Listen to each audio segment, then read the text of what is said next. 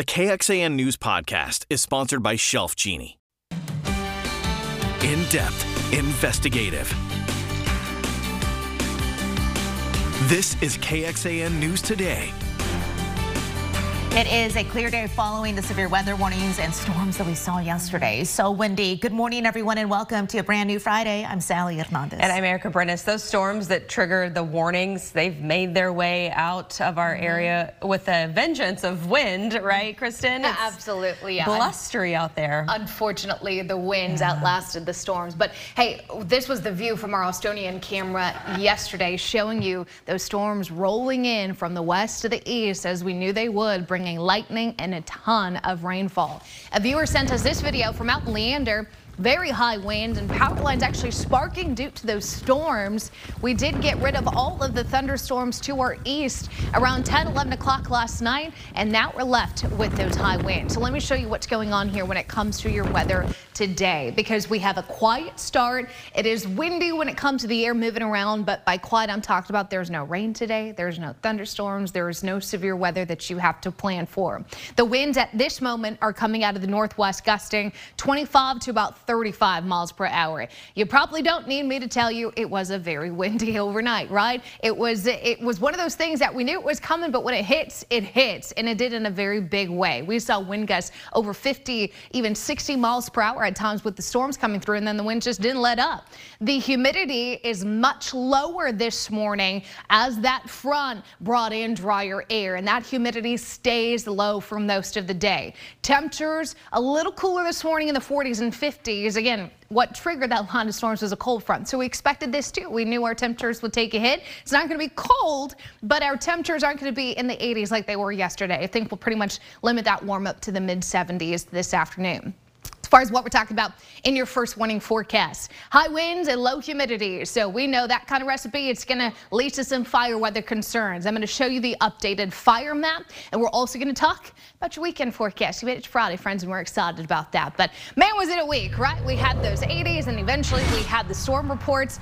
Today, we plan to ask Austin city officials more questions about their response to yesterday's severe storms, after some of you guys asked us about the frequency of those emergency alerts. You may have been one of the many who received several alerts on your phone about potential tornadoes and storms. This was actually from last year, the video you're watching.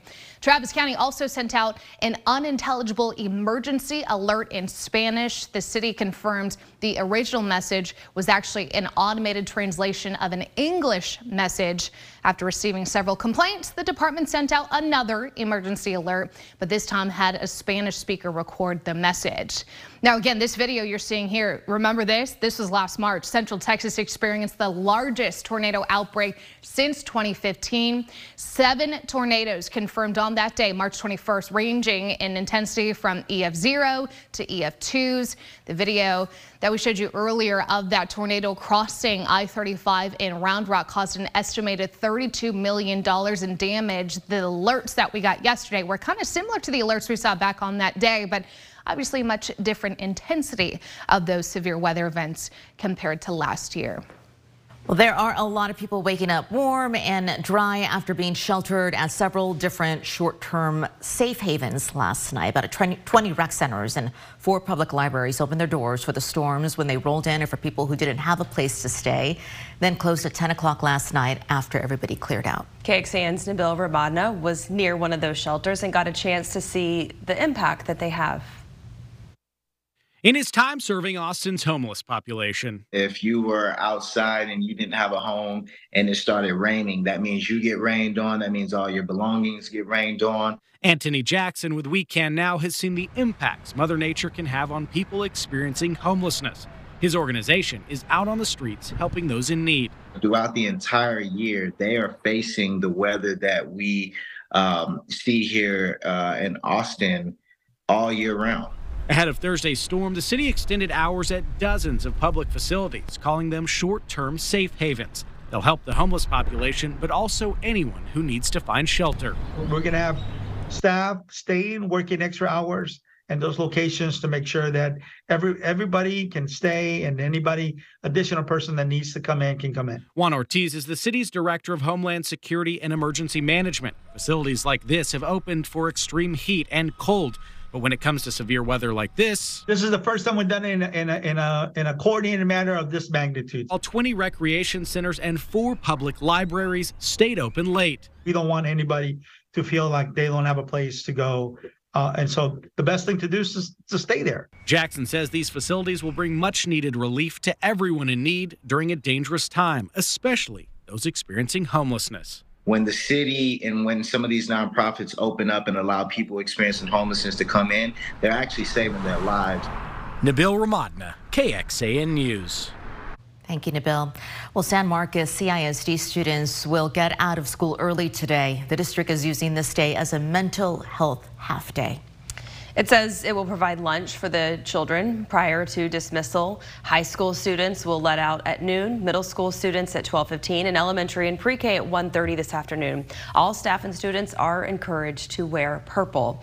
If you remember, people at nearby districts, they also wore purple on Monday in honor of a middle school student who died in San Marcos. The 11-year-old went to Goodnight Middle School, where the school colors are purple and black. During morning drop-off, a driver hit and killed that student. The driver does not face charges. More than a year after holding a groundbreaking ceremony, construction still has not started on a new Cap Metro station. Transit officials confirmed that the Broadmoor station is still in site development mode, pending the permit process. And it appears it's going to cost even more as well. Originally, Cap Metro projected $24 million for the stop plan at the incoming Uptown ATX. The station was expected to open next year. Now documents from the state show it will cost more than $35 million. Officials telling us this could also change the timeline for completion to early 2025.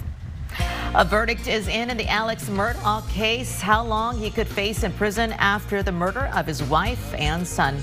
The ongoing investigation into an Austin flight that sent 7 people to the hospital and the famous celebrity couple that was on the plane.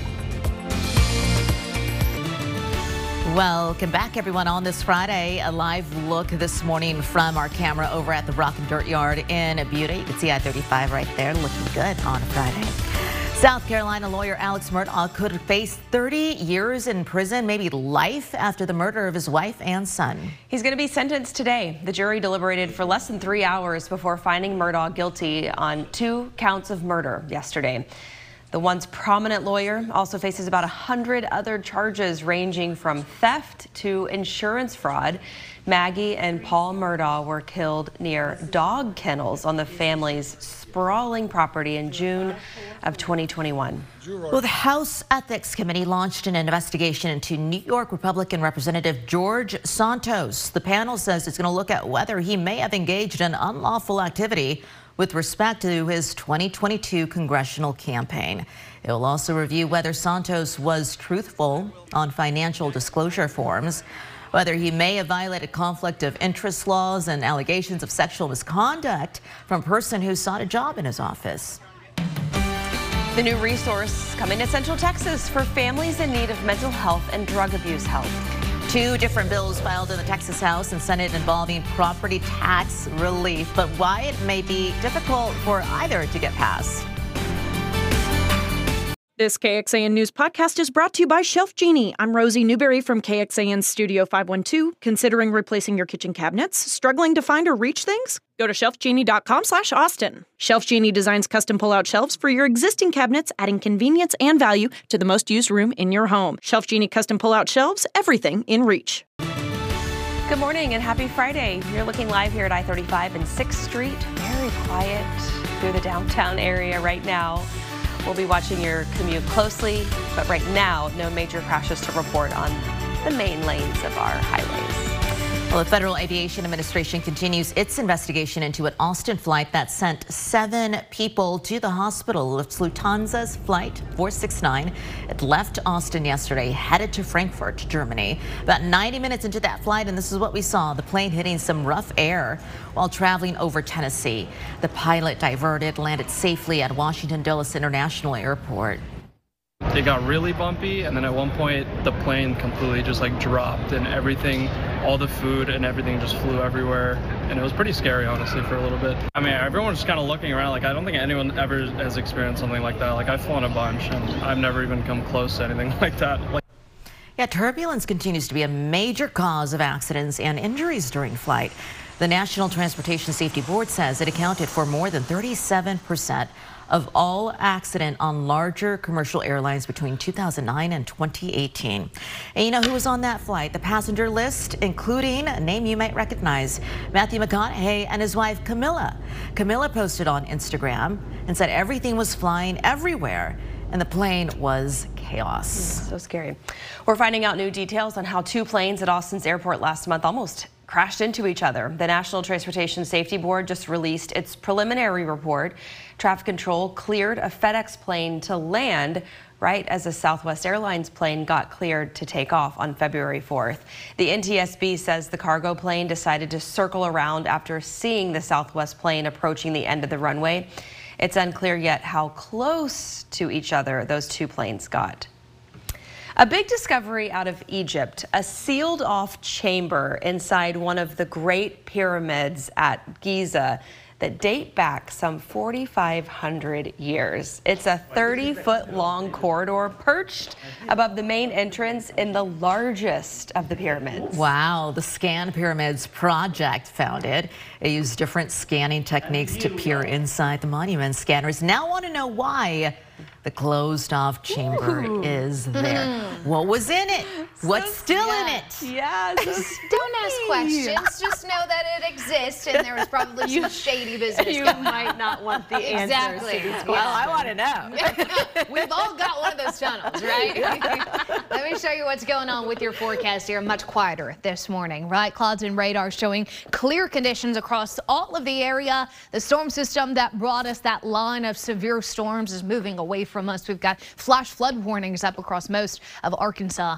Now, what's left behind? A little bit of wind and some cooler weather. Temperatures in the low 50s down there in Hayes County. This is the view from our Rock and Dirt Yard in Buda. We've got quiet conditions and a little bit of a cool down to talk about for the first few hours, but I wouldn't get too caught up in the cool down. We do rebound pretty nicely later today. It's 40s and 50s as you're starting the day in the Hill Country. 51 in Georgetown, 55, Bastrop, 55 in Lockhart. So slightly warmer, relatively speaking, along and east of I-35. But compared to yesterday, everybody's colder, 15 to 25 degrees colder, in fact. Like I said, we're going to make up some ground today with that drier air in place. Sunshine heating up that dry air gives us a forecast high of 75 degrees. So still above average, just not quite those low 80s we had yesterday. Let's talk about the winds. The winds currently coming out of the northwest are still gusting 25 to about 40 miles per hour. The winds will be strong this morning, and then we slowly start to see these winds relax getting into the later part of today. This is lunchtime. Wind gusts about 15 to 25 miles per hour. Later into the afternoon and evening, you can see your wind gusts relax to less than 10 miles per hour for most of us. That being said, wildfire danger is still going to be a concern just because we've got low humidity as well as that drier air. So it's moderate, it's not low for central Texas, despite the fact that we picked up close to an inch of rain in downtown Austin. Just be very mindful of that. With those kind of winds, I would hold off on those outdoor burns, the open flame activities for tomorrow, because tomorrow's going to be gorgeous. Storm system lifts away, and I'm just going to let this run Saturday, Sunday, Monday. Really, it's not until Wednesday do we introduce our next chance of rain. So we've got some time to dry out. 7-day forecast, windy this morning with sunshine this afternoon, highs in the mid 70s. Heads up, tomorrow morning starts a little chilly in the 40s, not expecting a freeze. We do see 80s for your Saturday, upper 70s and sunshine on Sunday. So again, a first weekend of March could not play out better for us. And then we see the 80s taking us into next week. Next cold front brings in that chance of rain starting Wednesday and Thursday. A pretty day today. Kristen, thank you. A Longhorn football legend is being recognized. Derek Johnson will be inducted into the College Football Hall of Fame at the end of the year. And KXAN's Noah Gross learns the former All-American and Kansas City Chiefs all-time leading tackler has settled in nicely to the next phase in his life. A player as good as Derek Johnson, you may wonder why he's not a coach now. Well, at home, having 5 boys. And 1 baby girl. I got a 2-year-old girl. Makes for a pretty busy schedule. 6 kids for the Texas legend, including some football players. Are they linebackers, too? They're more skill positions, so I got to switch my mindset a little bit. I'm like, man, they're more offensive. A dedicated father who's quick to give credit to his mother, a teacher back in their home of Waco, and for DJ at UT. Well, she's still drilling into you. DJ, you gotta be in class, you gotta be getting these kind of grades? Oh, I wasn't managing my time right, and my mom called and she laid it on me like, hey, listen, I know you're a big-time football player, but school comes first, you know, education is very important. Johnson's mother's the inspiration for his foundation, Defend the Dream, which provides low-income families with resources, often transforming libraries into a place that kids really want to be. It's a shallow deal, but I'm talking about, you know, nice paint on the wall, fat heads and bean bags and colorful things in there. But the biggest thing is being able to have them to have age-appropriate books in their hands. And having someone help you reach your potential like Johnson will grab your attention. The 2004 Nagurski and Butkus Award winner, DJ, is being inducted into the College Football Hall of Fame class of 2023. You know, you look back and you say, wow, you know, you look what you accomplished, and I'm very favored and blessed. And when I got the call that I made it to the College Football Hall of Fame, it was a sigh of relief, like, wow, this is really happening. A legacy on the field that can't be denied. I've been on these lists for 2 straight years, and then my senior year, I kind of was like, all right, that's mine, that's mine. But a passion and impact that extends far beyond. Yes. Noah Gross, KXAN News.